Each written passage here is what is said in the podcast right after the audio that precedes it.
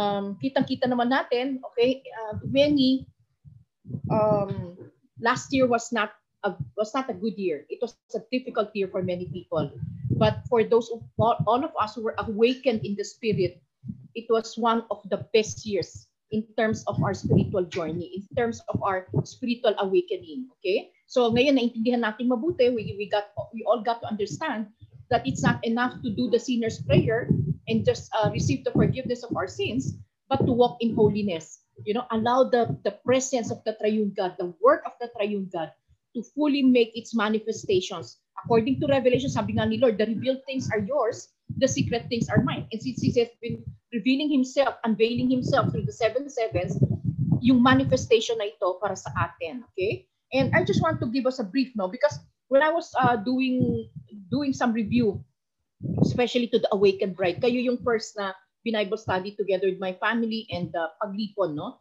Sa Awakened Bride, inumpisahan natin sa Exodus last year. Okay, we didn't even know. We were doing the book of um, Revelation, but we started with the book of Exodus. And what, why, is important na alam natin yung book of Exodus? Okay? Why? Because the book of Exodus tells us clearly that after Genesis, okay, after the creation, that God is telling us He has a plan, the next thing He says is because man was separated from God and left in the world where the where it's uh, under the dominion of darkness. Ano sabi niya? Ang next niya sinabi is Exodus. Sabi niya, anong ibig sabihin ng Exodus? You are heaven bound. You are meant for me. Sabi niya. So, because of the redemptive plan, anong plano ng Diyos? We exit the world. Okay, exodus means to exit, get out of the world. Okay, so ito lang gusto ko na explain sa inyo bago tayo pumasok dun sa mga verses natin ngayon, no? Very, very important. We discussed Goshen particularly last year. Okay, the first time we ever did our Bible study, we did a study on Goshen. And what is Goshen? Okay, we have to understand this because pareho yung nangyayari noon, pareho yung nangyayari ngayon. Ang pattern ni Lord pare-pareho lang. Okay? Everything was given before so that it can be a pattern for all of us. It can awaken us, it can tell us so that we can read the times. Okay? By, by, by the word of God, everything is, has already been declared. Okay? And so what happened? Nakita natin mabuti na yung 10 plagues, you know, Jesus said, pakinggan niyo, ay God said, sabi niya, let my people get out of Egypt, okay, which is actually the world, and get into the wilderness for a three-day journey to worship me. Okay? So, yun yung sinabi ng Panginoon. So, very important yon Very, very important. We have to understand, ano ba yung three-day journey na pinag-uusapan ng, ano, ng, noon vague pa lahat because it was forward-looking to Jesus. Everything was a prophetic.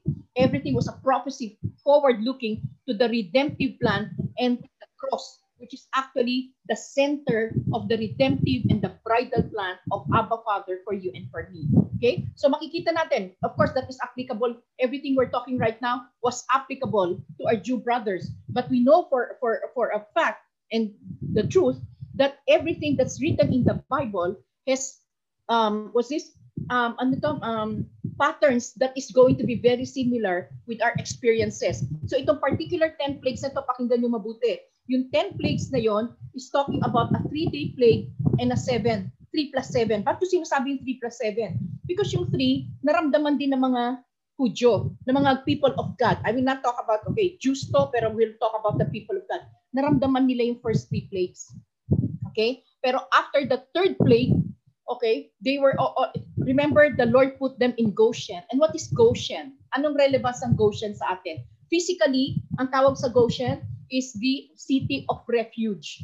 Okay? This is going to be a city of refuge. Anong relevance sa city of refuge? Diyan ka tatakbo. Yung mga anak ng Diyos, tatakbo ka diyan para hindi ka tamaan ng judgment. Okay? So, ano sabi niya? That is a way of being set apart. Even in the world, the Lord has put Goshen. Okay, anong Goshen sa atin? Tayo, tayo, anong Goshen sa atin? Since we are in the physical, go to the secret place.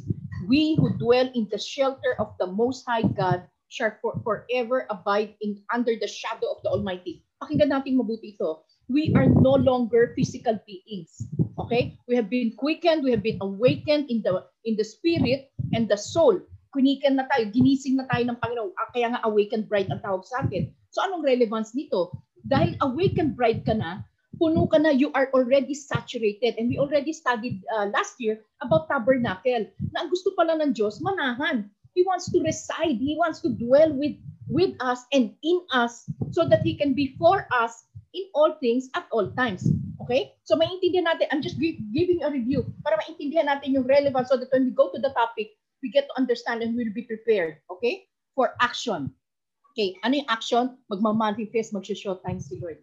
Okay? So ano anong anong nangyayari ngayon? So what's happening? So that that 10 plagues was allowed. Very very picturesque yan kasi ganun yung nangyayari ngayon. Nagbibigay na ang warning ng ang Diyos. Okay?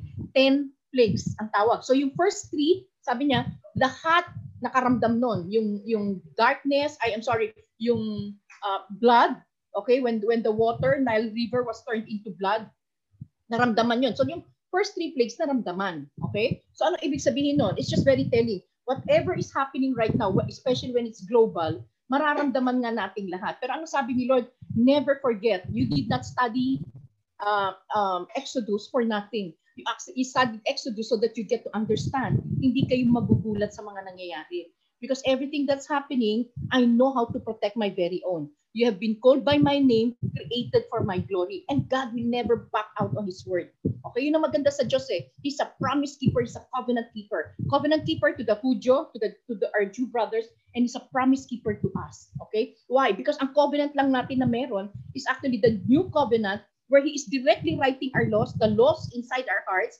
and then the wedding covenant, which is going to be the bridal Actually, tayo nasa bridal preparation. So, anong gagawin niya? Meron tayong cities of refuge. Ano yung cities of refuge? Go inside your heart where the Spirit of God dwells, where the unveiling of Jesus has been manifested to us. This is the time, sabi niya, keep the good fight of faith. You know? Kaya nga makikita natin, ang Bible study natin ngayon uh, for to open the year is a God kind of faith. Okay? A God kind of faith. Because ito yung, ito yung faith that will weather all storms. This is the faith that has overcome the world. Okay? God kind of faith. Ano yung God kind of faith? It's the faith of Christ. Okay? It's the faith of Christ actually. Okay? And so, we're just being reminded that um, Goshen, go to Goshen. Ako ganun eh, pag meron ako kuminsan, hindi ko kaagad maano, nagugulat tayo sa mga circumstances, sa mga naririnig natin. Kaya sabi ko, ay Lord, Goshen, Goshen. Kasi yung physical ko has to enter Goshen. Okay? Yung physical natin ang kailangan pumasok sa Goshen. Ano yung Goshen? That your heart and your soul has been made the tabernacle of God. Hallelujah! Amen? So ano ibig sabihin nun? Magiging mas, imbis na yung physical mo na tumitingin sa mga circumstances na ma, may pwedeng matakot, pwedeng matumba, pwedeng ma, maging anxious, ang gagawin mo, pag sinabi mo kagad, Lord, Lord, Goshen, Goshen, you know, yung kagad ang sinabi ko kay Lord, ano mong gagawin niya? Ite-take over tayo ng Spirit of God that already dwells inside of us. And even our soul that has been saturated by the indwelling indwelling of the unveiling of Jesus. Nagiging tabernacle na tayo.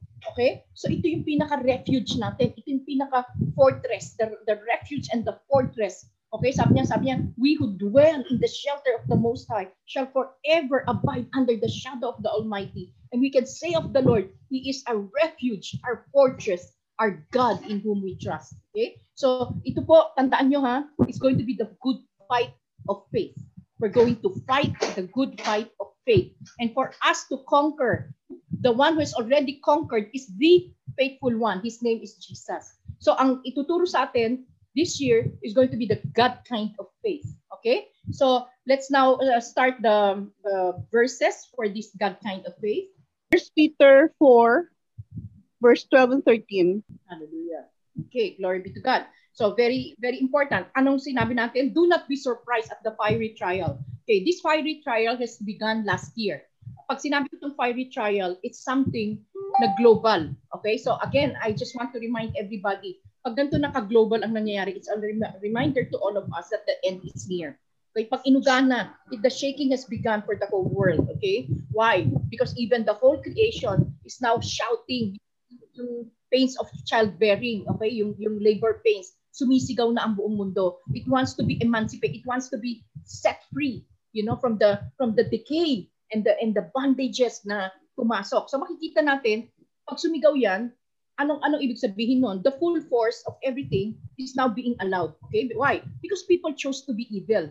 Okay, marami pa rin, ang choices pa rin is evil. Kaya nga, I'm, I keep telling everybody, we have to understand this, that we are not fighting principalities, I we're not fighting flesh and blood, we're fighting principalities in the heavenly places. Okay? So there is a fight right now between good and evil, between day and night, between light and darkness. Okay? So, makikita natin, prepare niya tayo ng todo last year. Okay? As we became the tabernacle, as finally we understood that we have to be set apart, to be made holy, para maging tabernacle tayo ni Lord. You know? Ano sinasabi niya? Na, napaka, napakabait niya talaga eh, napaka-loving na lover niya talaga eh. Why? Because pag yun pala yung concentration mo, nakapasok ka lang pala doon sa revelation niya, naka-zero in ka kay Jesus who is the author and protector of our faith, ano mangyayari sa atin? Dumaan tayo sa testing Naumpisa na yung ugaan last year. Okay? Ano nangyari sa ugaan na yan? Ginawa ni Lord na it, is, it, it has become one of the most uh, blessed years of our life. Why? Intentional intimacy. Okay? It became a house arrest when it is called as quarantine by everybody. The Lord is called it a house arrest for all of us so that He can bring us into intentional intimacy. At makita mo na ang, ang tindi ng Panginoon last year, ang mga revelations niya sobrang bilis. Okay? most of you, okay, most of you, first time you ever heard this kind of Bible study in your whole life. Okay? Hindi nyo pa naintindihan. Hindi natin na, some of you have not even read the Old Testament. Hindi nyo naman naintindihan kung ano yung tabernacle. Akala lang natin it's a ritual. It's a celebration ng mga Jewish. Because why? Because they rejected Jesus. Okay? Pero tayo nakikita natin yung relevance. Walang aksidente. Everything that Jesus ordained, uh, I am sorry, God ordained in the Old Testament for His people okay, has spiritual relevance for each for all of us because everything that God ordained was forward looking to Jesus. Okay, but unfortunately, when Jesus was manifested to our Jew brothers, it was they, together with the Romans, tayong representation ng Romans, okay, the Jews and the Gentiles crucified the Messiah. Okay, they did not recognize. Ano sabi? Sabi ng Romans 1, sabi niya, everyone is in darkness. Nobody is looking for me. Everyone has gone astray. Why? Because nandito tayo sa mundo eh. Wala tayong capacity. Why? Because we were all dead in the spirit. Okay? Yun yung katindihan noon. We were all dead in the spirit. And while we were still dead, while we were still sinners, okay, God demonstrated His love for us when He gave His one and only begotten Son. Okay? So makikita natin, ang dinig siya sa mga Jewish brothers natin, everything God was declaring the beginning ay the end from the beginning. So makikita natin anong ginawa ng Diyos. Bakit kailangan yung Jewish brothers? Kasi sila yung picture. Sila yung physical picture of how awesome this God is once He is into covenant with us and that once He, he makes us His people and He becomes our God. Okay? So makikita natin, everything was just a physical manifestation of a higher and a glorious thing. Okay? And then, anong anong pinakamagandang maintindihan natin? Nakita natin, sobrang disobedient sa covenant ang Israelites. Hindi sila disobedient because disobedient sila. They were into covenant with God. The patriarchs were in covenant with God. The slow unveiling of Jesus was given to the patriarchs. Pero ano nangyari sa kanila? Wala silang capacity. Because walang Holy Spirit. Binibigay lang ng Lord noon yung Holy Spirit pag ikaw ay naging prophet for you to, to be inspired to write and to, to speak the word of God. Okay, so itong mga men of God na ito, may mga encounters sila with the Lord. But otherwise, kung wala itong mga ito, okay, they, they understood the blood. Okay, you have to understand this. Lahat ng patriarchs sa atin, anong meron sa kanilang number one? They would always uh, build up an altar to offer the blood. That is common to all of them. Okay, so because of that blood, they understood the value of the blood nothing has changed. We have to understand the value of the blood up to now. Because ang access lang natin, kaya lang tayo pwedeng pumasok sa throne of grace, kaya lang natin pwede tanggapin ang lahat ng ito. That's why we can walk into the fullness, the first heaven, from, from earth, the cross, first heaven, second heaven, third heaven, is solely because of the blood.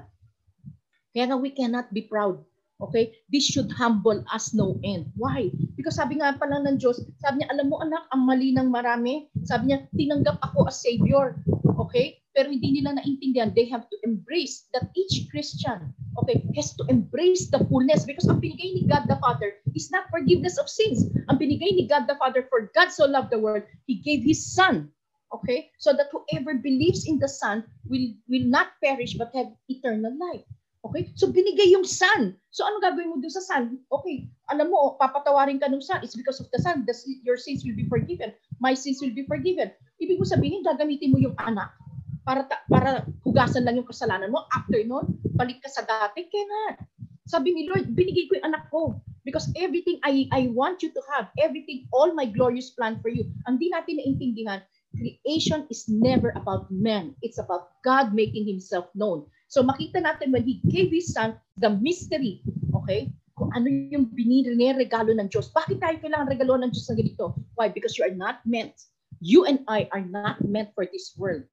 Okay? He is ang, ang plano niya from the start is to redeem us from the world so that he can bring us to the heavens so that we, we can be prepared when when uh, the last call comes, the last trumpet call comes and we will all be reconciled, we will all be reunited. He will take, come again for the second time.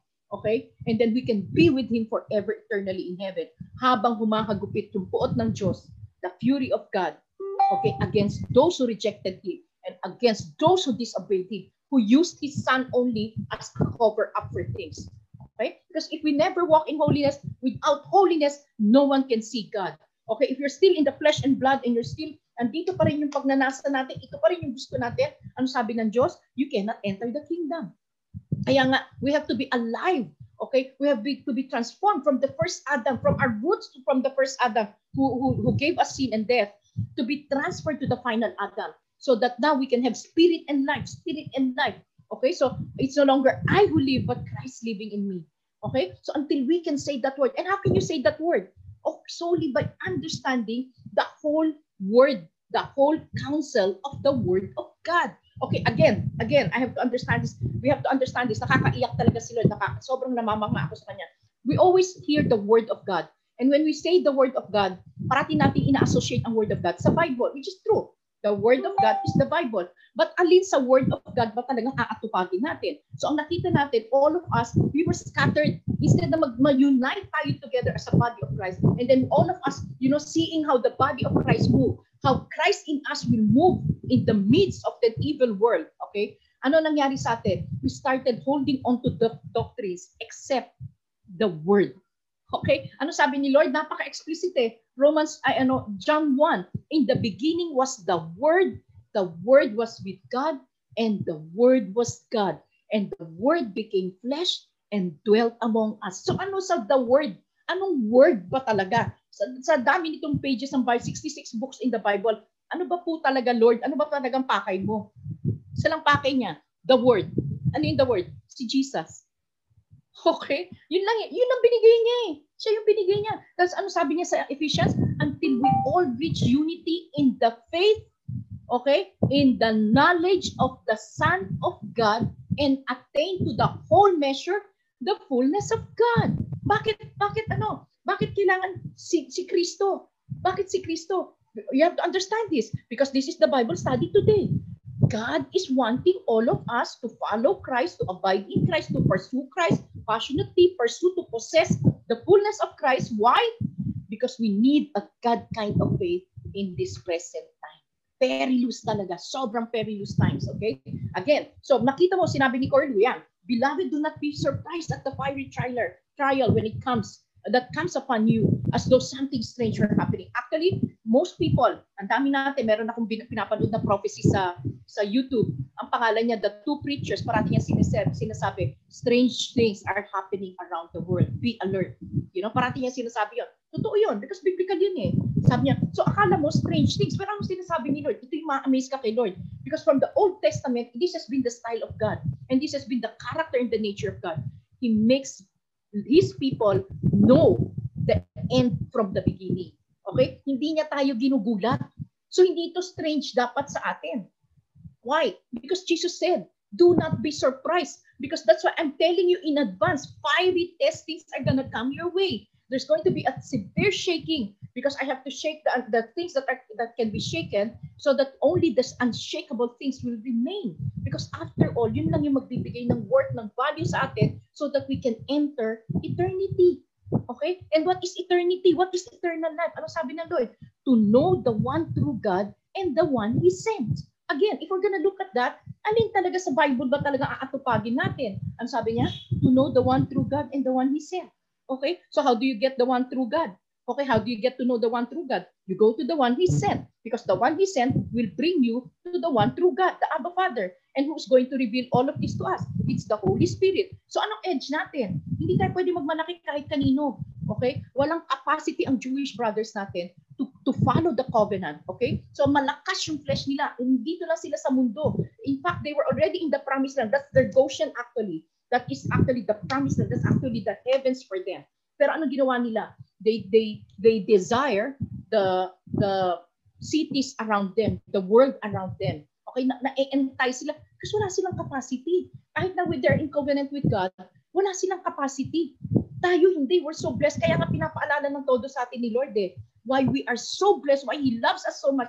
And when we get to understand and follow and pursue this Jesus, we get to understand the depth, the height, the width, the length of the love of God for you and for me that is in Christ Jesus, which is beyond comprehension. It, it cannot even fathom, it cannot even explain. You know, we're just you're just touching it. You know, parang parang tip of the iceberg lang tayo.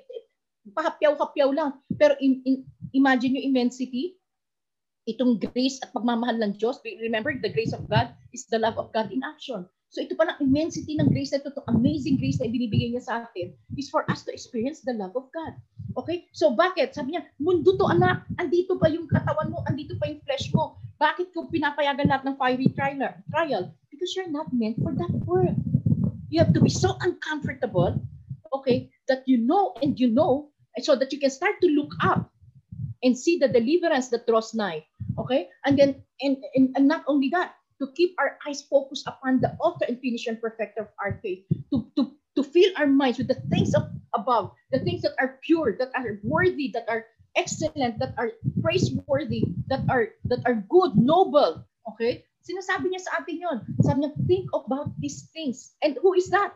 Sabi niya, sino ba yung good, noble, perfect, admirable, praiseworthy, trustworthy? Si Jesus. It's the unveiling of Jesus.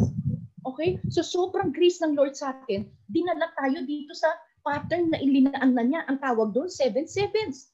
Okay? So doon pala, when we zero in on that, when we read Genesis down to the book of Revelation, you only see the pattern of the sevens. You only see the beauty and the majesty and the glory of Jesus Christ. That's how to read the Bible.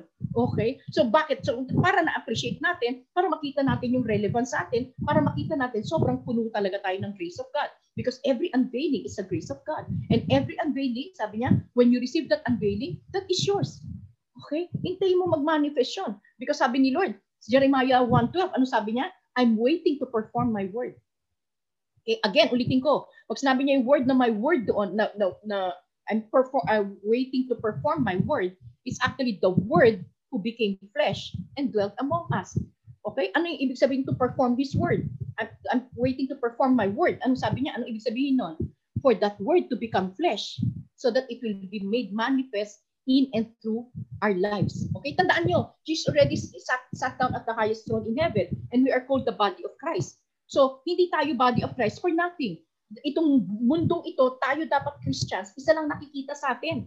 Isa lang nakikita sa atin kung paano nagmamanifest si Jesus in and through our lives. Each one of us individually, a member of His body. Iba-iba ang function. Meron tayong uh, element of faith na rineregalo ang Diyos depending on how much you want that revelation, how much you want to step into Christ likeness, into the into the majesty, into the manifest glory of Christ. Nasa sa atin yon. Choice na natin yon. Okay? Pero every time, every time there's unveiling, there's a gift of faith. Okay, why why is it going to be a gift of faith? Why? Because when Jesus is revealed, who is the faithful one, definitely his revelation will give you the gift of faith. Amen? Hallelujah. Naintindihan ba natin to? Lahat ng unveiling niya, kaya nga pala sinabi niya, ba- bakit sinabi ng Diyos na when Jesus uh, went up to heavens, he sat at the right hand of majesty, given the name above all names. Okay, very clear. Pinag-aralan din natin yan sa Bible study last year. Ano sabi? Sabi niya, that God has given us such great and precious promises. Why? So that through these promises, okay, we can participate in His divine nature and escape the corruption of the world caused by evil desires. Okay? Kaya nga napaka-importante ng Exodus. Because pag tasawsaw lang tayo dito sa mundo, pag itinanggap natin yung cross, nakita natin yung blood, dinugasan yung dugo natin, balik tayo sa mundo, ay talagang walang mangyayari sa atin. You think you can go up to heaven? You cannot. Okay? Because yung going up to heaven is a desire. You and I, we need to make it right now. Okay? We cannot expect sumusaw ka sa mundo and then you will go up to heaven. Cannot. Okay? We have to understand. And toto, buo yan. Buo yan. Hindi mo pwedeng kunin ang part of Jesus and then leave everything and then embrace evil. Okay? Embrace the world. Okay? Cannot. Cannot. God is too holy. Sabi niya, you can never see God apart from holiness. Okay, so again, holiness, paano tayo magiging holy? Okay? Hallelujah. No, no man can be holy. Pero ano sabi niya, how can you be holy? By the word. Okay? How does how does one become pure and holy? Solely by the word.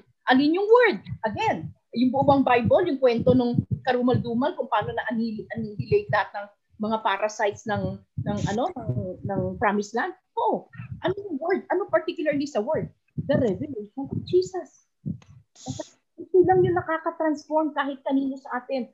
Wala tayong kasi. Bakit? Bakit? Bakit ito lang makaka-transform sa atin? Because the Holy Spirit, isa lang ang pakay ng Holy Spirit, will bring you to the fullness of Christ. He will bring you into all truth, into all grace. So the Holy Spirit, hindi natin pwede diktahan yan, hindi natin pwede utusan yan.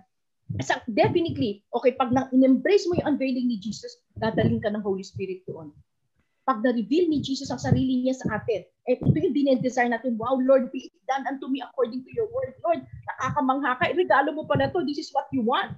You know, I have to bear your name. I have to be a witness to your name. You know, so pag naintindihan natin yon, according every time we do we do our meditation, we do our Bible studies, we do our, our, our quiet time, our devotional time with the Lord, alam natin is going to be an encounter. The Lord will continuously speak to us, make Himself known to us, reveal Himself to us because the revealed things are yours. Amen and mine. Hallelujah. Pag sinabi niyang yours, ibig sabihin nun, anak, gaano mo ka gusto to? If you really want it so bad and you want it more than your life itself, I will manifest. Because I've been waiting. Sabi niya, I've been waiting na ima-manifest ko yung word ko. Again, paano natin malalaman yung ma-manifest yung word niya? Jesus, pinadala niya, nagkatawang tao. He left heaven, the best of heaven, left heaven for you and for me to become flesh so that he could die on the cross for you and for me. Okay? Yun ang susi. It's the blood. It's the redeeming work on the cross. Kaya nga, there's no other way to heaven except the cross. And there's the only one that bridged the gap between heaven and earth is the cross. Because on earth, if we remain on earth and we do not we do not uh, cross cross the that Red Sea. Actually, the, the cross is equivalent to the Red Sea pagdating sa Exodus, okay? That is the Red Sea that will part.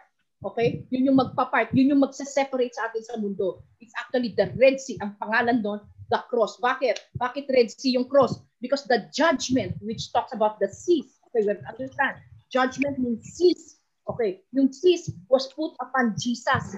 And then red, ano ibig sabihin ng red? Sined niya yung blood niya until the point of death.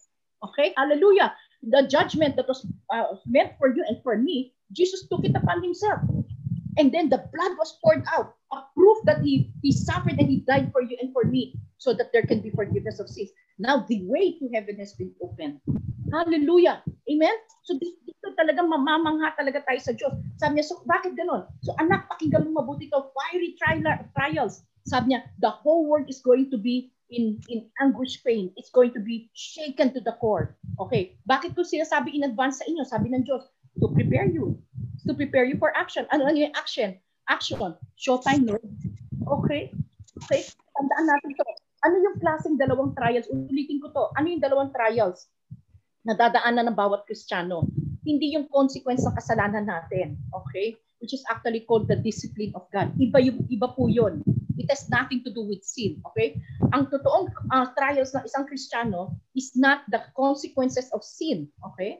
That is, that is the discipline of a father to a child. Okay? At yung dalawang trials na dadaanan natin is dying to flesh, dying to your old thinking, dying to your old ways, dying to your old emotions, so that we can have the mind of Christ, the attitude and the perspective of Christ.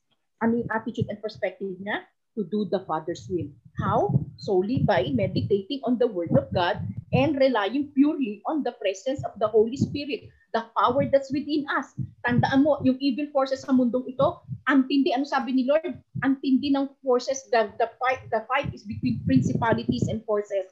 Oh, sabi niya, it's evil. It's evil and light. It's darkness and light. It's evil and good. Okay, that's the fight right now. Okay, makikita natin sobrang rampant ang evil. Okay? Pero magugulat pa tayo? Hindi. Okay, sinabi, sabi ni Lord, binigay ko na sa inyo kung ano mangyayari. The end from the beginning. Sabi, I'm giving you all the secret. Yung sabi niya, when you go through these fiery trials, eh, tandaan niyo, dalawang fiery trials, dying to self and persecution. In fact, the particular trial God is talking about here, itong five is the strange things that are gonna happen, is actually the persecution of Christians right now. Alam nyo, to stand up, lalo na sa Amerika ngayon.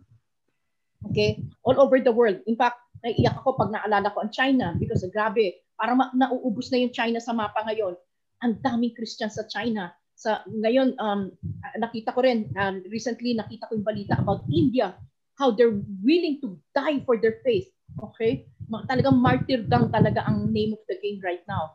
And so, what is happening? Ito yung sinasabi ni Lord. Okay? So makikita natin, it will not, uh, it is not a strange thing to us. If you know the Word of God and we're stuck in the Word of God and the Lord is revealing Himself, the end from the beginning, how can you be surprised? He will not come like a thief. We are all alerted. We are all ready. Yun yung pag-ibig niya. Yun yung sweetness ng lover natin. Pin- Pinapaalalahanan niya tayo. Okay? So, yun yung yun yung ano natin, yun yung yun yung ginagawa ng Panginoon sa atin. Okay? So now let's go to the next Bible verse. Revelation 14, verse 12 13. Glory be to God.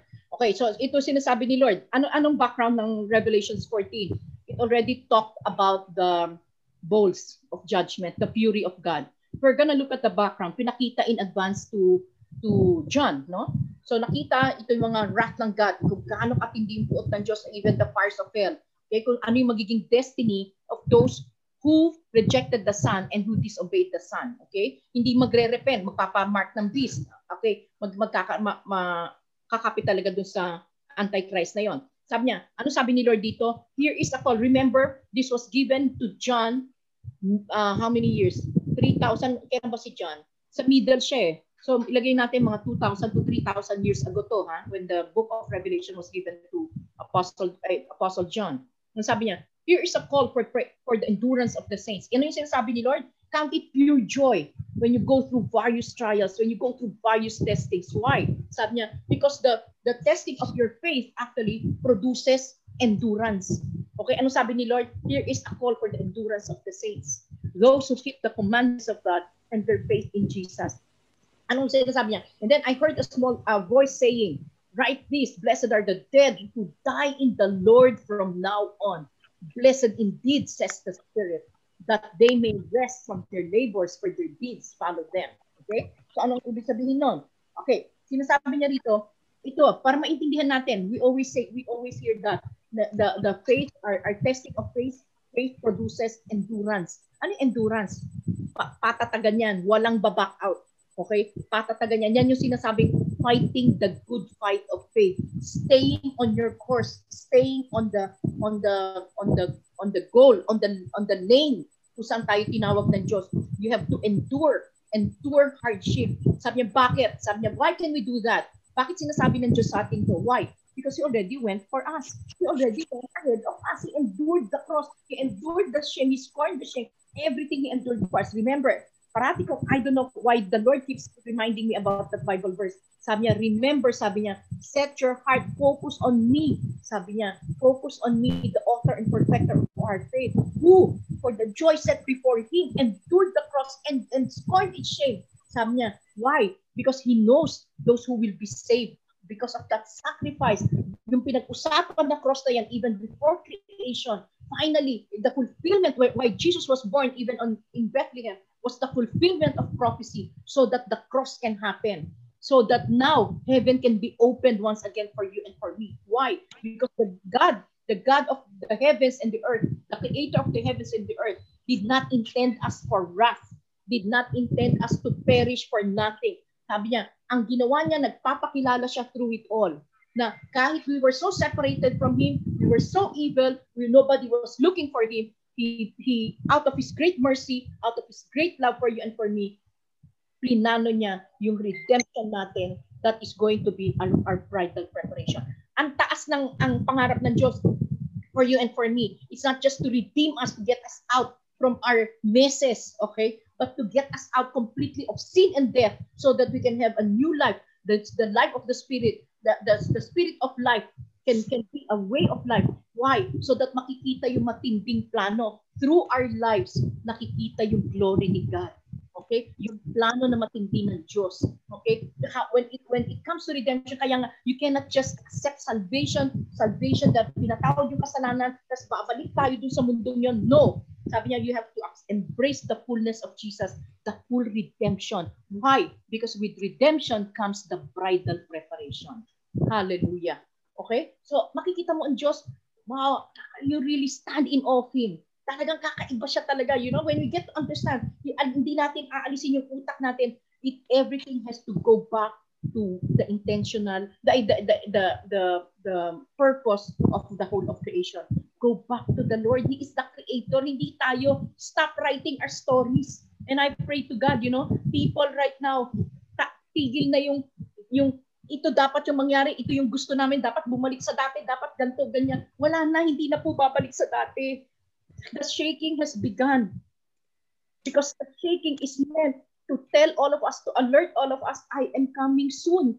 And they should get the bride excited. Okay? We'll just go back to everything. Kawawa tayo. Talaga it will come like a thief to many. But to us, that we, alam nyo, maa-amaze ka. Sa dami ng Bible studies namin, first timers, ang daming first timers.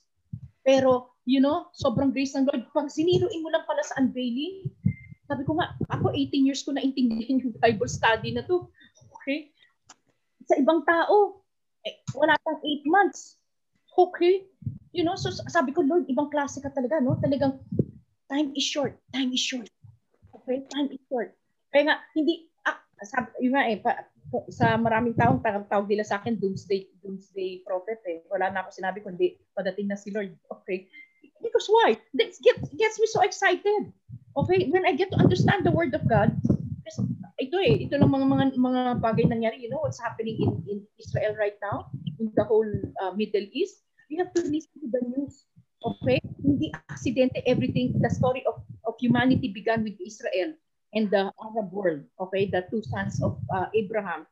Because yung culmination, yung katapusan ng lahat, makikita nyo pa rin yung kwento ng Diyos na sinabi niya na sa buong banal na aklat, nandoon pa rin sa Israel tsaka sa ano, sa sa Middle East. Okay, yung yung ano na yan. So we we we need all of this. We have to grasp and to try to understand everything and the relevance of it for us. Because kung ang sentro ng Biblia is Jesus Christ, who is the redemption and the bridal and the bridal preparation of God, the bridal plan of God for you and for me, then we are more blessed than anybody because we get to understand, we get to prepare ourselves now dun sa gusto ng Diyos, hindi yung gusto natin sa mundo ito. Okay? gusto natin sa mundo ito, of course, God knows how to save us.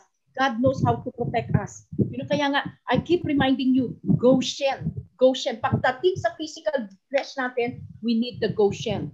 Okay? But, pero pagdating, bakit mo bakit ka magkakaroon ng Goshen? It's going to be a spiritual Goshen. Why? Because you're no longer living according to flesh. We're living by the Spirit of God. Ano ibig sabihin ng Spirit of God? Bukas na yung soul and spirit natin, nananahan na, tahanan na ng Diyos. Okay? So when we are spiritually alive and we are heaven bound and we are focused on the first, second heavens and the beauty of the cross, that way up, that heavenward calling, kapatid, yun ang Goshen natin. Yun ang Goshen natin. Okay, it's not going to be a physical place. It's going to be a fight, a fight of faith up to the end. Okay? So, sabi niya sa atin very, very clearly, sabi niya sa atin Revelations, sabi niya, It calls for patient endurance for the saints. Okay niya. And tandaan niyo to. Talagang there will be choices that has to be made. Alam niyo sa mga dadating pang um, um, restrictions na gagawin, you will have to stand up for your faith. Either gagawin natin yung dikta ng buong demonic force na ito para lang naligtas tayo or we will stand up for our faith and we, we have to, to, to be ready to suffer the consequences. Okay? Ano sabi ni Lord? Tandaan mo to. Ano sabi niya pagdating sa Revelation 14? He was advising John, tell them in advance, tell them in advance, I'm telling you the end from the beginning. Sabi niya, blessed are those, sabi niya, who will die in my name, those who will fight for my name, those who will not compromise. Blessed are they. Sabi niya, why? Because itong, itong ginawa nila for my name's sake will follow them. Sabi niya, so makikita natin, yun lang ang gusto na Diyos eh. Sabi niya, at the end of the day, why, why is He testing all of us? Deuteronomy 8.3, ano sabi niya? I'm testing you to know what's in your heart. Whether or not ako talaga yung laman niyan.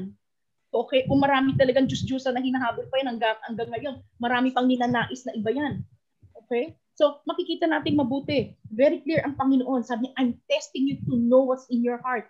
Whether I'm the one really residing there, whether I'm the one ruling and reigning that heart, whether I'm the one that's seated and throned in that heart or we're still being religious. Okay? telling God what we want and telling Him to do this for us.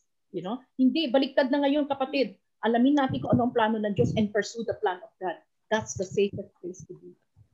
Amen? So, makikita na, alam mo sa, sa mundo, pag titignan natin from our physical perspective, bad news, okay? Pero those who are ready in the physical, alam natin that things are gonna get tougher, okay? uglier, darker, okay? Anong, anong natin? Napaka-blessed natin because we get to understand this, then we get an eternal perspective, then we get ready for the bridegroom. Then we are excited for the bridegroom. Okay, iba perspective eh. Kaya makikita natin yun how we look at things. Okay? Kasi ang, ang matindi nito, hindi natin ma-escape yung fiery te- testings. Tandaan natin to fiery testings because the Lord is gonna shake everything to be shaken. Pero ano sabi ng Lord? Sabi niya, if you are steadfast in me and you are in patient endurance, anak, tandaan mo yun. My deliverance draws near.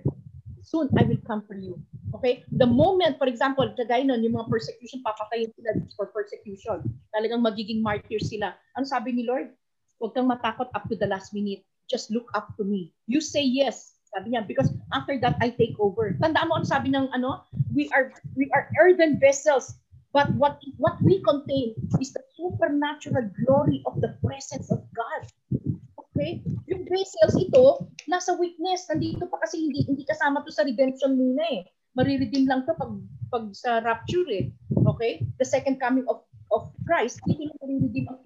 Pero anong na-redeem na sa atin? The soul and the spirit. Buhay na yun eh.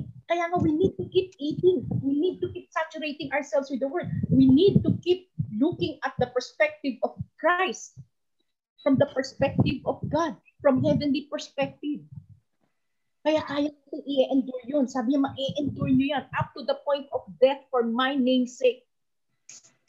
Sabi niya, because why? Sabi niya, I am already inside of you. The flesh has to go. Okay, either you come you come bu- buo sa rapture or nauna ka na nakatulog ka sandali, then pag malapit na akong tumawag, I will get you. You're mine. I've created you. I've called you by name. You are mine, declares the Lord. You are meant, you're not meant for this world. You are meant for me. You are meant to be the bride of my son. Amen? So, dapat ito yung, alam ko yon lahat tayo, no? Ang dami tayong nakaharap sa buhay natin ngayon, ang daming mga bagay-bagay we need to prepare for. There's so many because we're still in the physical. But, ano sabi ni Lord? These are small preparations. Okay? To tide you over. But when it comes to our faith, sabi niya, no compromises. No more compromises. Anak, kung sandali na lang to, kung kailangan matulog na tayo ng mas maaga kaysa pagdating ng rapture, so be it. Pag hindi, bibigyan niya tayo ng patient endurance so that we will hear, we will be one of those raptured. So be it. It doesn't matter. Okay, what only matters is we're pursuing, passionately, passionately pursuing to possess the fullness of Christ. Because when you get the fullness of Christ, saan ka dadalhin ni Jesus? Sa fullness ni God. Okay? Until we all reach unity in the faith and attain to the full measure, measure the stature of Christ so that He brings us to the fullness of God. Kasi saan ka dadalhin ng anak? Sa Ama. Saan ka dadalhin ng Holy Spirit? Sa anak. Si Jesus. Si Jesus saan ka dadalhin? Sa Ama. Eh, inseparable yung tatlo eh. Hindi ka pwede separate. Kaya makikita mo, you have the Son, you have the fullness of God. Why? Because once you have the Son, definitely ang gagawin ng Ama sa sobrang lugod niya, you have the Son, they give you the Holy Spirit. So may deposit na. Okay? Pag na-deposit yun, saan ka dadalhin nun? Yung, the Holy Spirit will always be stuck to the truth. He's the Spirit of truth. He's the Spirit of grace. Doon na siya nakastick. Truth and grace. Sino yung truth and grace? Si Jesus. Okay? So, saan ka dadalhin ng Holy Spirit? Si Jesus. Saan ka dadalhin ni Jesus? Sa Ama. Hallelujah. Amen? Kaya next, next, next Bible verse. 2 Timothy 4, 7, and 8. Ah. Yung word nito ha. I have fought the good fight. I have finished the race. Okay? Ano sabi niya? I have kept the faith. It is fighting the good fight of faith. Okay? Ano yung faith na yon? To believe in the fullness of Jesus Christ. Kaya nga kailangan kailangan natin yung unveiling the revelation of Jesus because the faith has to be established. Siya yung ating chief cornerstone, the one who is going to establish the the dwelling place of God in this in this on this earth. You know, pag we're we're standing on firm foundation, we're standing on the on the surety. Okay, nitong ating ano, itong chief cornerstone na to, pag dumating yung mga unos, yung mga bagyo, hindi po tutumba yan.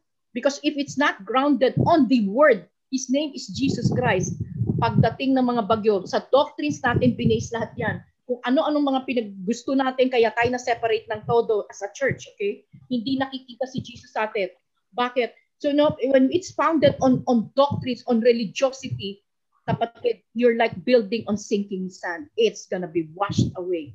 Okay? So sabi niya, henceforth, sabi niya, ito yung, ito yung ano, kaya nga we have to keep looking up. We have to keep our eyes focused upon Jesus.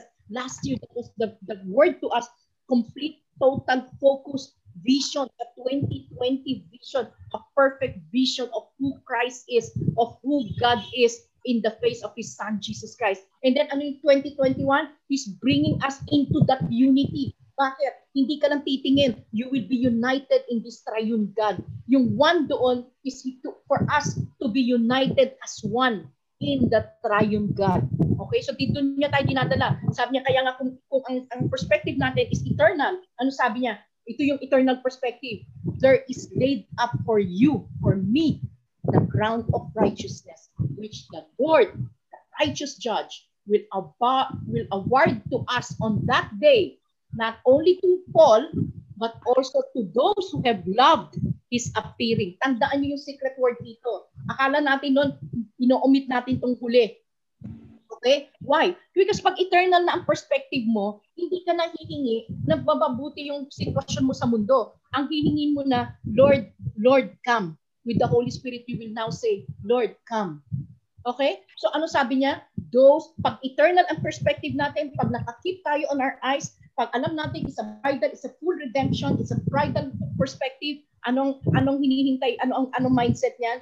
He is he he or she is waiting for the blessed appearing, the coming again of the lover of our soul, our knight in shining armor, and our bridegroom, Jesus Christ. Yun yung totoong perspective.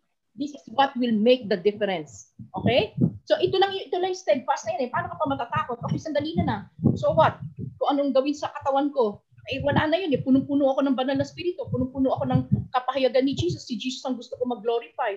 Eh kung si Jesus nga, karumal-dumal yung dinaanan sa cross, I was the joy set before Him. So now, since my, my heart and my mind, single-hearted, single-minded na ako, focus on my Jesus. Okay? And this unity, unity, oneness in the triune God ang abol ko, waiting for my lover to come back, to come for me.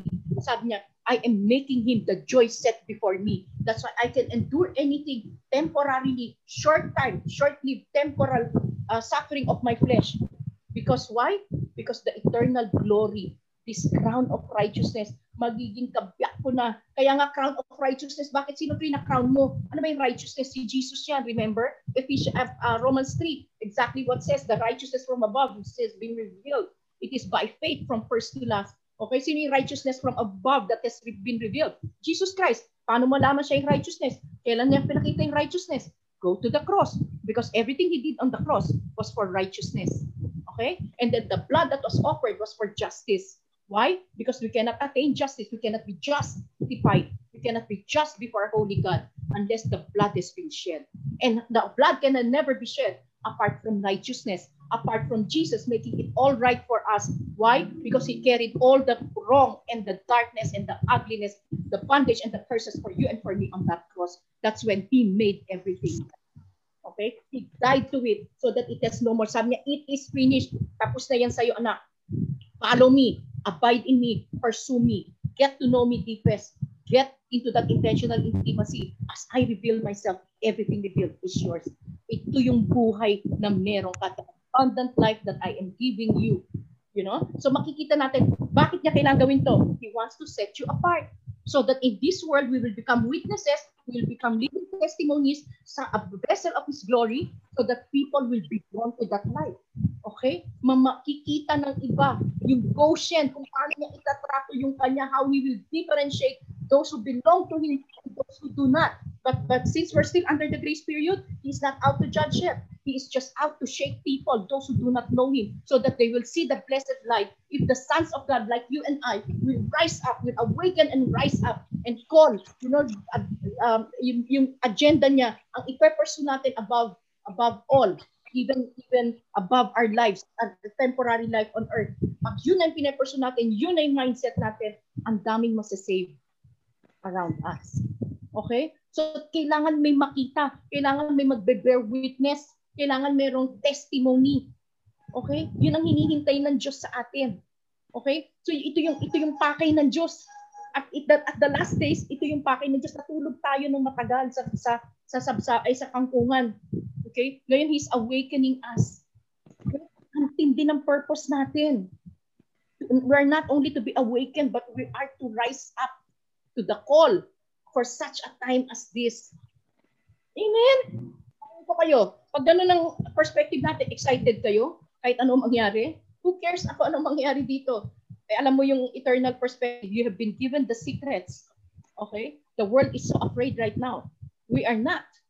Because hindi na imundong hinabol. Kaya nga sinabi, ito sila Abraham, sila Jacob, lahat ng mga men of God, hindi tumira sa mga mansion. Binibigay yung promised land. Sabi niya, kung saan mo ilakad ang paa mo, iyo. Sabi ni Lord, ano sabi? They lived in tents. Why? Because they were looking at the heavenly dwelling. The house that God built, not by human hands.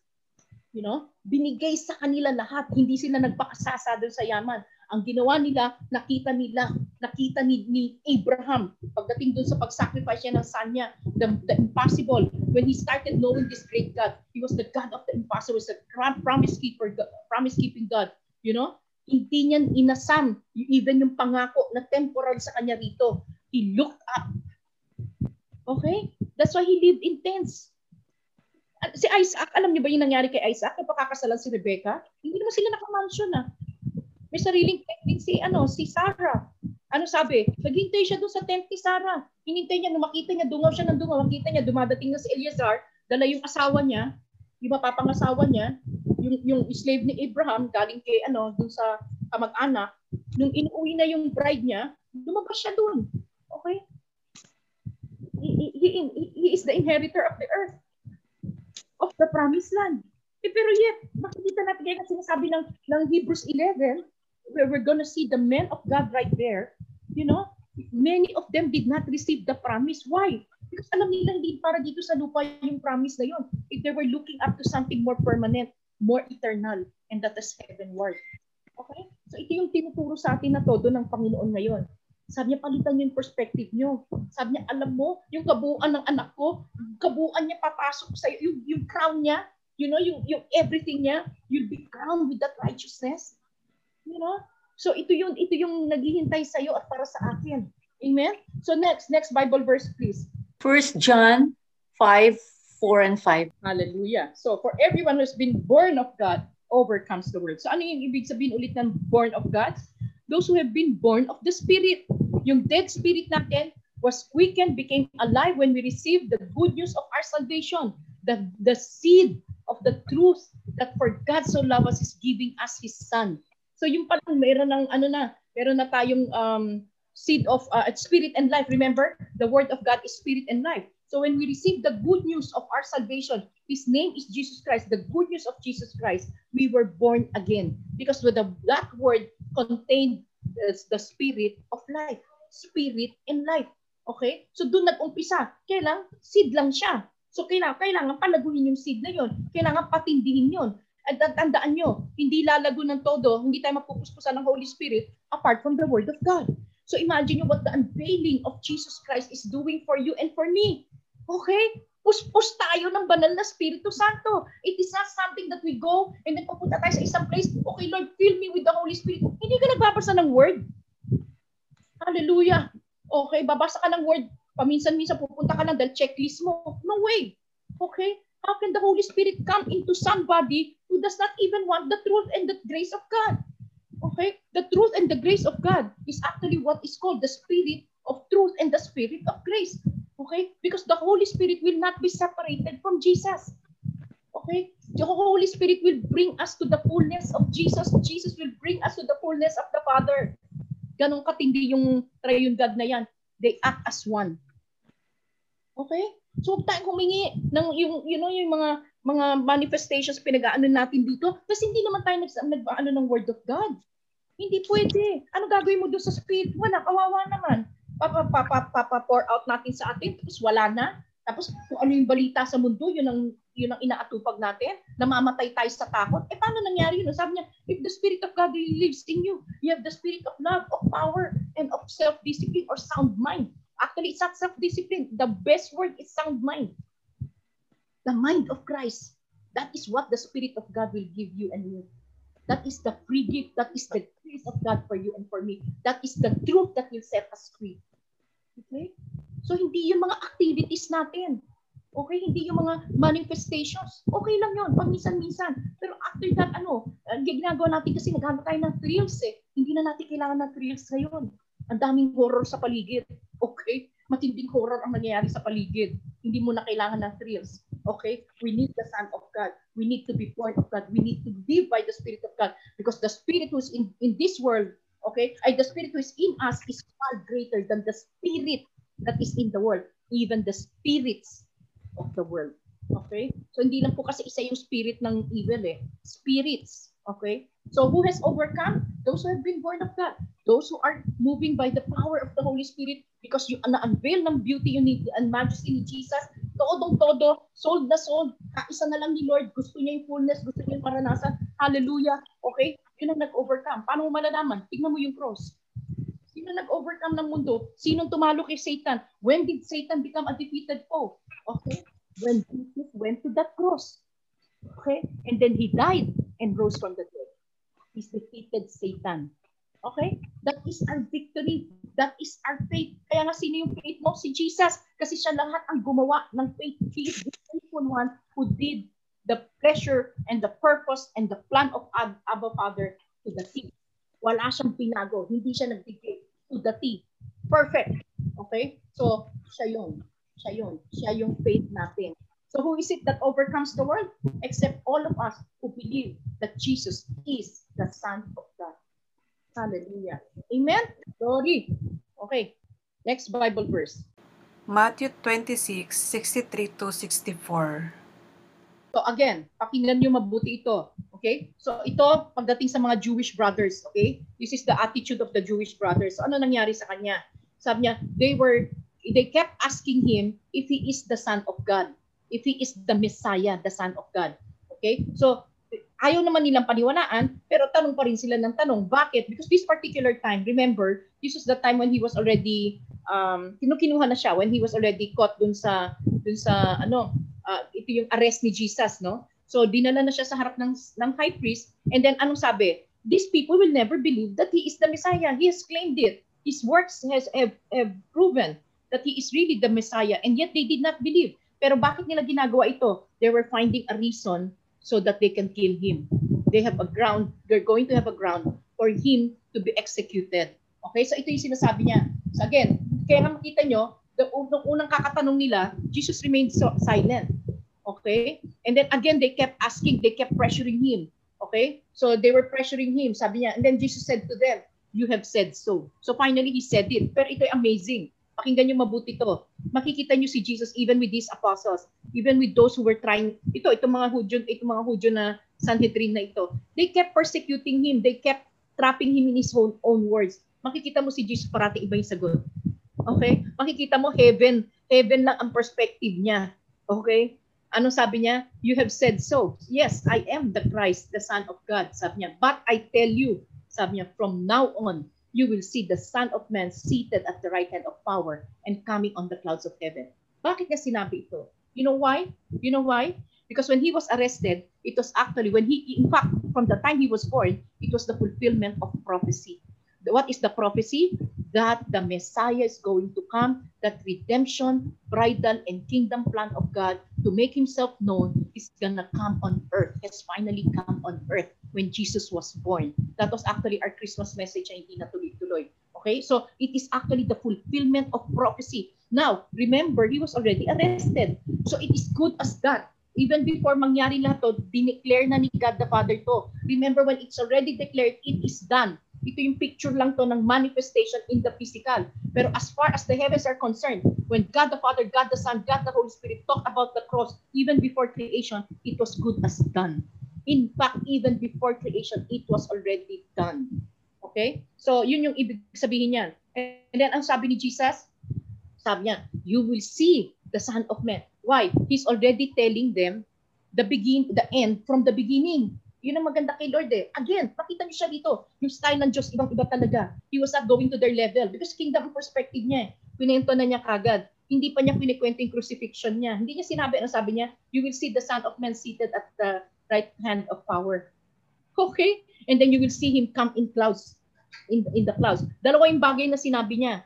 Yung resurrection niya at yung ascension, given the name above all names, proving that He is the King above uh, of all kings and the Lord of lords. Okay? He is seated, He is in full control. That's for you and for me. Very important yon. Number two, sabi niya, I will come in glory. I will come in the heavens. I will come again. You know, imagine mo, iba yung sinasabi sa kanya, iba yung sinasabi niya, sinasabi niya yung fulfillment. He is already declaring the end. Okay? Why? Because he was fulfilling a prophecy that was made many years ago. Okay? To the to the prophets in the Old Testament. Pinufulfill niya. Siya yung fulfillment. So anong next na ipufulfill? Yung susunod na mangyayari. Ano yung susunod na mangyayari? Na uupo siya, mabubuhay siya magmuli, uupo siya sa kanan ng Diyos Ama, and then He will come again in glory, in heaven, to take you and I, and to be the judge of this world. Okay? Amen? Hallelujah! Ibang-iba siya. Okay? So, we are so blessed. Iba yung, iba yung, kaya ako naiiyak sa kanya eh, because when we get to understand God, no? Well, no matter what happens to us, okay? Tingnan natin always from the perspective, the eternal perspective. Ano sinasabi ng Diyos? Tapos na to sa kanya eh. Okay? Get to see the end. That we will receive the crown of righteousness. That we will we will be with Him forever and ever. That He will come again in clouds of in the clouds. Out of His glory, He'll come again for you and for me, not to judge us, but to take us with Him. Amen. Amen. Hallelujah. Okay? So makikita natin, bago tayo, hindi tayo nakatingin sa sitwasyon. These are temporary things. These are just to be shaken until mawala sila. Okay, maintindihan natin, hindi tayo meant for here.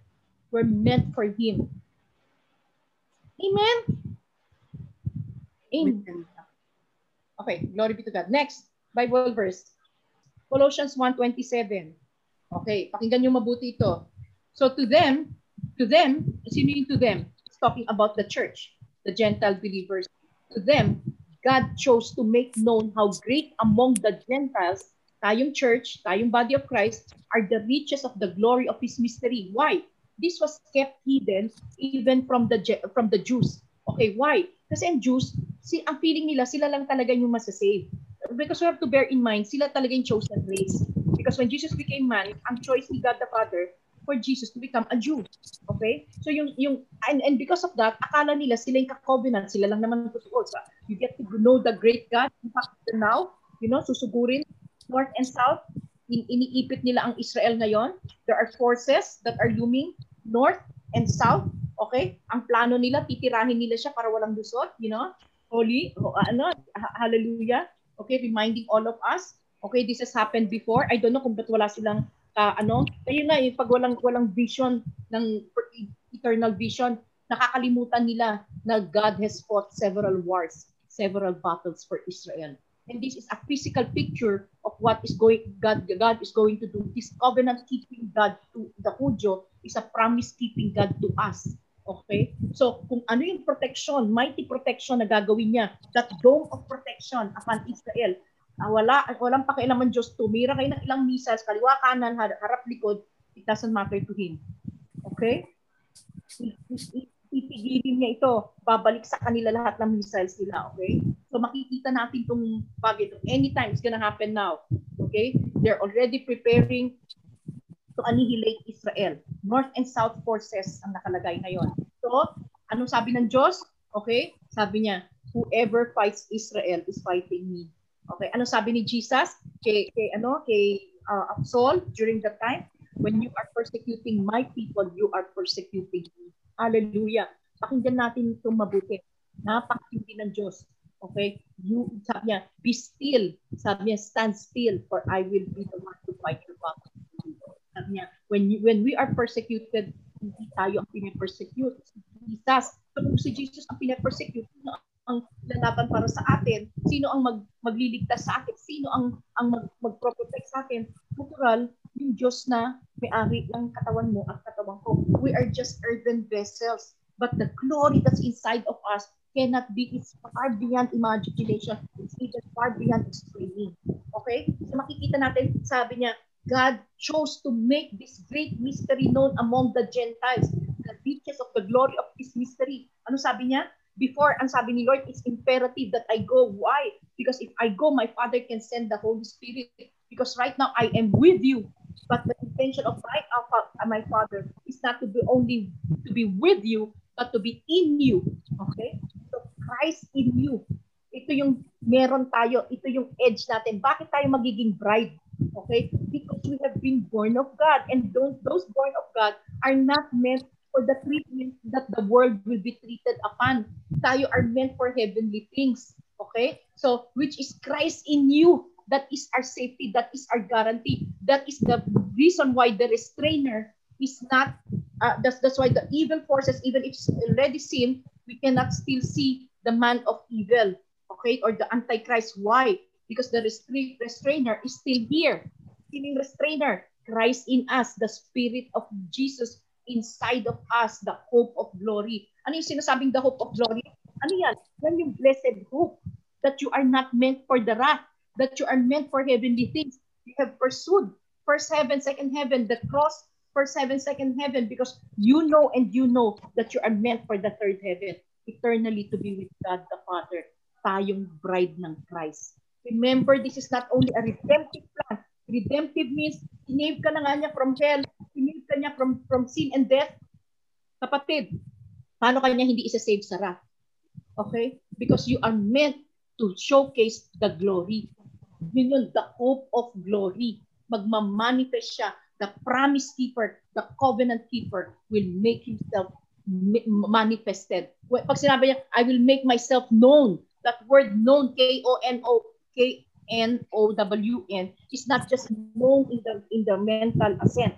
It is unknown to manifest His glory. Makikita, makikita ng lahat. Parang miracle yan.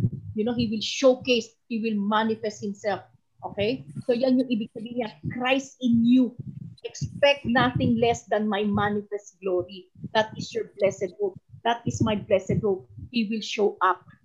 Okay? Amen? Hallelujah. Okay, so yung prayer natin. Okay, so let's go to the prayer. I will do the prayer. Psalms 121, verse 1. I will do the prayer. Okay, ito na yung prayer. Kaya nga pakinggan niyo mabuti to. This is a very important prayer. Okay? It's going to be a prayer for all of us. We will be going through super stretching of our faith.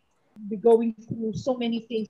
Uh, kaya nga, dapat naintindihan natin. Kaya remind lang tayo ni Lord. Sabi niya, I lift up my eyes to the hills. That's exactly what Hebrews 12 says. Sabi niya, in view of these witnesses that has gone before you, sabi niya, they're cheering you on. Sabi niya, keep looking at the author and finisher and perfecter of your faith. Sabi niya, lift up your eyes to the hills. Ano ba yung hills na yan? The cross. Remember, Calvary was on top of a hill. Okay, Jesus, when he was here, he went up on the mountainside to commune with the Father. Sa mundong ito, ang hills and mountains are problem, bundok ng problema. Pero sa ating mga anak ng Diyos, sabi niya, it is our safety. This is actually our Goshen. Okay? The hills, because we know the cross. The cross was done right here on earth. This is our Goshen. Go up to the mountain, you pray. Go up the narrow road. You know? It's, it's, kaya nga solo-solo yun eh, kasi it's up close and personal. Okay? From where does my help come from? Why is he saying that? You lift up your eyes because that's exactly where your help will come from. My help comes from the Lord who made the heaven and the earth. He will not let my foot be moved. He will keep me. He, uh, he who keeps me, he who he is the one taking care of me, will not slumber. Behold, he who keeps Israel. Pakinggan niyo mabuti ito. Una sinabi niya tayo. He who keeps you. Tayo yon, yung bride niya. Tayo. He will not sleep. Behold, he who keeps Israel. Remember, he's and foremost, first and foremost, a covenant keeper with Israel. He will neither sleep nor slumber. Bakit sinabi niya, bakit dalawa rito, sleep nor slumber? Why? Because ang ang tribulation, the seven year is meant, and, and another word for seven years of tribulation is Jacob's trouble. Kaya pagdating pinapaalalahanan niya, kaya nga we need to keep praying for Israel because the God, the covenant keeper of the Israel will never sleep nor slumber. Okay? The Lord is our keeper for both. Okay? Both Jews and Gentiles. Remember ano sinabi? Kaya nga when we celebrate the first fruit, dalawa yung sheaves.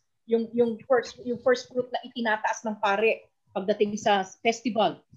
Bakit? It is symbolic of the Jews and the Gentiles. Pero sinabi nga ni Lord, the last shall be first, the first shall be last. Ano ibig sabihin nun? Pagdating sa pag, pag, pag-akyat sa langit, mauuna tayo kaysa sa mga yung mga remnant na itinira ng Diyos who will have to go through tribulation kasi the Jacob's trouble time, you know?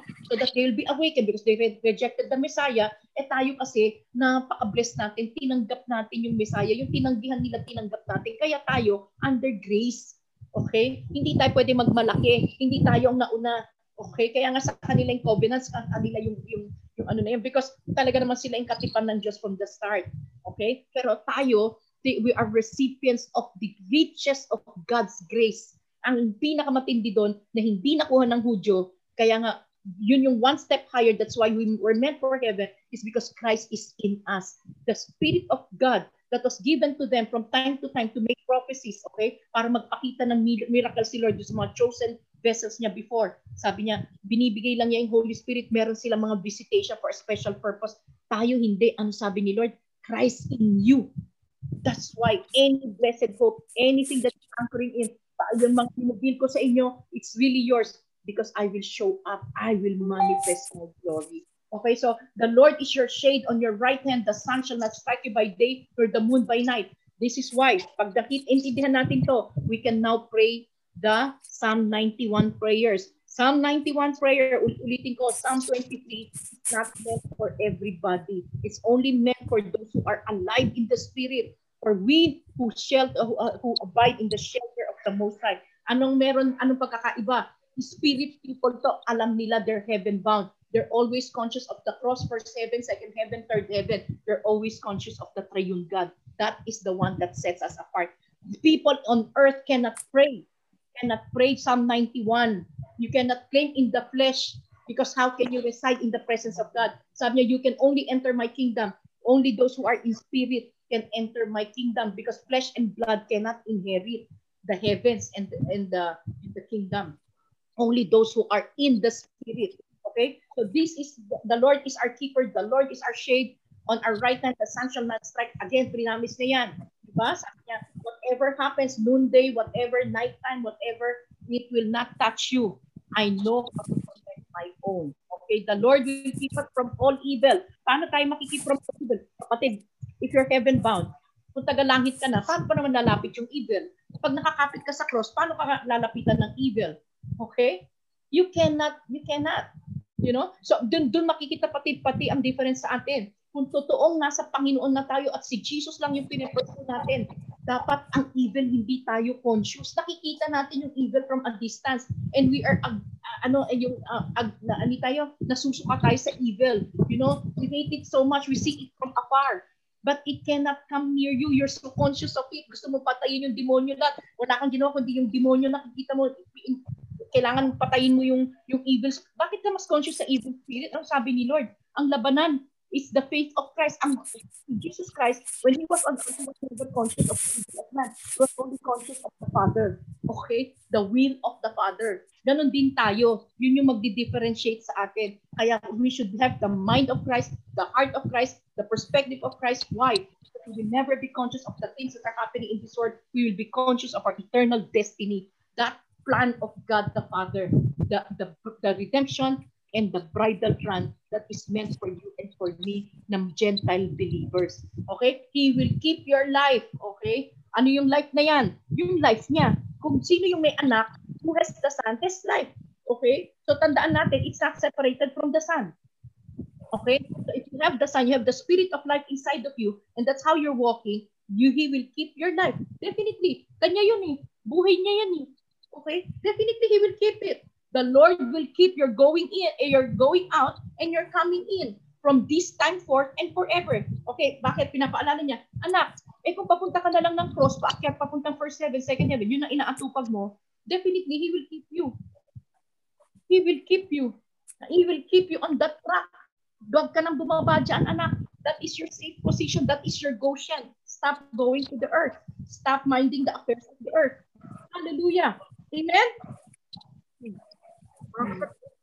Okay? So pakinggan niyo yan, ha? Look up to the hill. Look up. Heavenward. Heaven bound. We are heaven bound. Our, our city is of heaven, not of this earth. Temporal na lang to, sandali na lang to. Okay? Hallelujah, marinig din itong inaagdas ng mga katawan na to, itong mga katawan na marami ng pains and aches. Okay? Pero ba yung mga tao gusto gusto mag-stay dito? Okay? So, and again, again, so bakit? Ito yung gusto tayong dalhin ng Diyos. Okay? The praise is due to you. You know, pag ito na yung nakikita natin, gagamitin niya tayong vessels dito, gagamitin niya tayong witness dito, mag magkakaroon tayo ng living testimony sa Kanya, we will be the vessel of His glorious light. Sabi niya, because why? This is what God wants. Because praise is due to you, O God in Zion. Kaya pala gusto niya i-offer your bodies as a living sacrifice. Why? The praises and the glory that will be made manifest, makikita na hindi to tungkol sa atin, hindi to gawa ng tao, gawa to ng isang ng Diyos. The praise is due to you, O God, in Zion, and to you shall vows be performed. Ano yung vows that will be performed? Okay, everything that He did in Christ Jesus, everything, tayo ngayon as vessels, natototohanin niya sa atin. Kung ano yung pinanalo ni Jesus, ano yung pinanghahawakan natin, natototohanin ng Diyos sa atin. Oh, you who hear prayer, sabi natin, yan na, sino yung nakikinig ng dasal? Hindi po yung mga santo na matitigas pa sa bato, ang nakikinig ng prayer, the only ever living God. Okay? To you who hear prayer, to you shall all flesh come. Hallelujah. When iniquities prevail against me, you atone for our transgressions. Sabi niya. So anong sinasabi ng Panginoon dito? Ikaw yung nakikinig ng panalangin. Sa iyo tatakbo lahat ng tao. Sabi niya, pag maraming masyadong pag pagkamali ang mga tao, at ako eh, kahit ako, mahabol ako ng mga mga mali ito. And sometimes we tend to to say, to make comments, you know, sabi nga, the life, uh, the power is in the tongue, you know, so we have to be careful with everything we speak, you know, so makikita natin, we, we should always be ready to cancel, to ask the, to invoke the blood, to cleanse, you know, to cancel everything, to ask God, God's forgiveness, you know, so that sabi niya, remember everything was atoned for on the cross. So iniquities prevail against me, you atone for our transgressions. Ano to sa atin, done deal na ito. Nung sinusulat ni ano to, ni, ni David to, nakikita pa lang niya yung padating he was forward looking to the coming of Jesus tayo looking back na to the iniquities okay that that that ruled ruled in me you have atoned for it every single of every single sin transgression and iniquity you have atoned for. Blessed is the one you choose to bring near you to dwell in your courts your presence. Okay tayo yon yung unveiling ni Jesus, hindi yun, hindi niya tayo pinili dahil mas mabuti tayo sa iba, pinili niya tayo because we embrace the unveiling of His Son. Okay, will dwell in your presence, your courts, we shall be satisfied with the goodness of your house, not of this earth, okay? The holiness of your temple. Hallelujah. Holiness, ibig sabihin, because you have set us apart to be your temple. By awesome deeds, you answer us with righteousness. O God, our salvation. Indeed, O God, He will answer us with righteousness.